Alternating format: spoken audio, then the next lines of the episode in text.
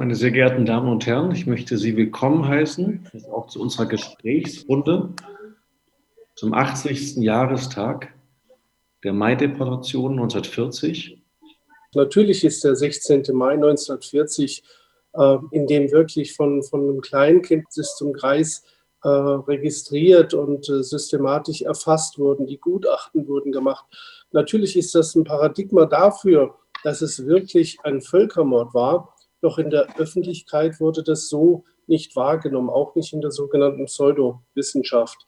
Selbst 1956 äh, in dem Bundesgerichtshofurteil ist ja genau konkret darauf eingegangen worden. Aber selbst das, als das dann 1963 aufgehoben wurde, war die Verdrängung des Völkermordes weiter, Jahrzehnte gang und gäbe. Der, der Völkermord ist 1982 erst anerkannt worden durch die damalige Bundesregierung in Vertretung von Herrn Bundeskanzler Helmut Schmidt. Und selbst danach war es weiter sozusagen die Aufgabe der Überlebenden, durch ihre Interviews, durch ihren Sachbezug kenntlich zu machen und immer wieder zu proklamieren und Zeugnis abzulegen für das, was passiert ist, nämlich dieses einmalige Völkermordverbrechen an Sinti und Roma ähm, im Nationalsozialismus. Wie wir gehört haben, die Fachwissenschaft hat noch lange eigentlich die Urteile der Täter, die Sprache der Täter benutzt, Kriminalprävention, militärstrategische Argumente. Und das ist ähm, ein wirklich bewegender Vorgang, dass die Minderheit, dass die Opfer, die Überlebenden selbst durchsetzen mussten, dass ein angemessenes historisches Bild entsteht. Da habe ich Romeo Franz. Gibt es ähm, Punkte in diesem Kampf, die vielleicht besonders in Erinnerung geblieben sind, um eine angemessene öffentliche Wahrnehmung, eine angemessene Anerkennung, was immer das sein kann. Wir sind auf dem Weg dahin noch, aber um das zu erreichen. Ich möchte auch noch mal ja, vielleicht daran anknüpfen, äh, was Daniel auch gerade eben gesagt hat und möchte vielleicht auch noch mein, mein persönliches Erlebnis auch noch mal äh, erwähnen, das ich hatte, und zwar auch Anfang der 80er Jahren, als ich das erste Mal bei einer Demonstration dabei war, mit Überlebenden äh, und Mitgliedern des Zentralrats vor dem Bundeskriminalamt in Wiesbaden, als wir demonstriert haben, weil damals die Sinti immer noch mit dem Kürzel ZN erfasst worden sind und auch noch mit den alten Nazi-Akten noch gearbeitet wurde. Das war so mein erstes äh, Erlebnis in der Bürgerrechtsarbeit. Und wenn ich daran heute denke und frage mich, wie weit hat sich denn das Bewusstsein entwickelt, dann muss ich äh, sagen, nicht weit genug.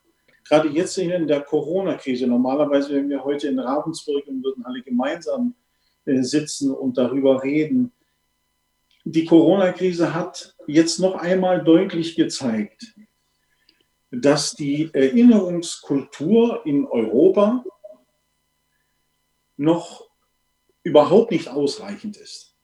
Denn die Erinnerungskultur soll in der Gesellschaft ja verankert sein. Wir merken das jetzt auch, wie wichtig diese Erinnerungskultur auch in der Curricula verankert sein muss.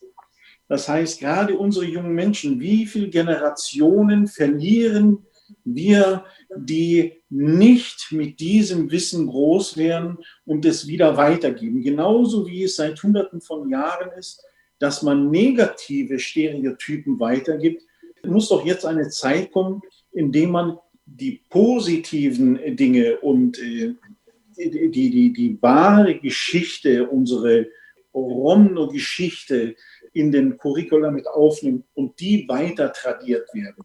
Wie wichtig das ist und das äh, vermisse ich sehr. Und wie gesagt, nochmal die Corona-Krise zeigt nochmal eindeutig, gerade in Osteuropa, dass der Antiziganismus äh, so stark vertreten ist, dass man sich nicht scheut, in der heutigen Zeit tatsächlich die, die Gruppe der Menschen mit Romno-Hintergrund dermaßen zu diskriminieren und zu benutzen als Sündenbock dass man sich davor nicht schämt, das zu tun, also Regierungen, Medien und Politiker, und dass es keinen Aufschrei gibt, dass es keinen Aufschrei der Anständigen gibt, die, sich dagegen wehren. Das merken wir. Ich habe eine Petition gestartet, die Save Roma from Corona, um dieses Thema auch nochmal mit nach vorne zu bringen. Gerade jetzt 4600 Unterschriften.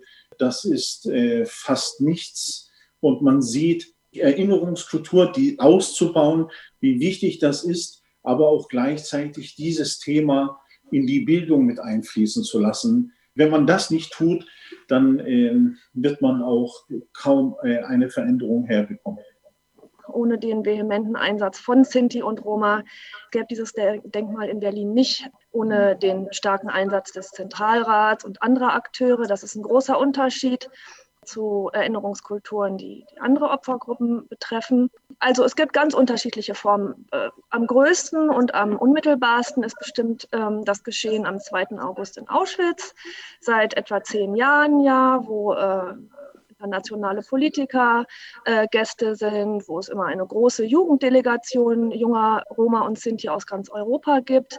Das sozusagen als erinnerungskulturelles Großereignis dann eben an, an vielen dezentral, an den an lokalen Orten, wo es kleine Denkmäler gibt, wo Menschen dann an den Gedenktagen, das kann auch der 16. Dezember sein, auch am 27. Januar äh, treffen sich Menschen an solchen Orten. Und eben in Berlin am Denkmal am 2. August, wo wir immer zusammenkommen mit sehr unterschiedlichen Formen. Also das sind immer so Mischungen aus künstlerischen Beiträgen, auch Musik, als wir es zum ersten Mal gemacht haben, Romy Franz dort gespielt mit seinem Ensemble und eben wenn wir es irgendwie schaffen, auch immer mit einem Beitrag eines Überlebenden oder des Kindes eines Überlebenden. Daniel Strauß ähm, hat vor zwei oder drei Jahren auch dort gesprochen und die Geschichte seines Vaters erzählt. Die Frage ist ja, von, von welcher Erinnerungskultur sprechen wir hier? Und ich hoffe, dass es nicht unterschiedliche Erinnerungskulturen sind. Also wir sprechen jetzt hier ja von der Erinnerungskultur von Gesamtgesellschaft, hoffentlich von Gesamtgesellschaft und nicht von Mehrheitsgesellschaft. Und ich habe ganz oft überlegt, welche Form gab, bevor es sozusagen ein staatliches Erinnerungsgeschehen gab.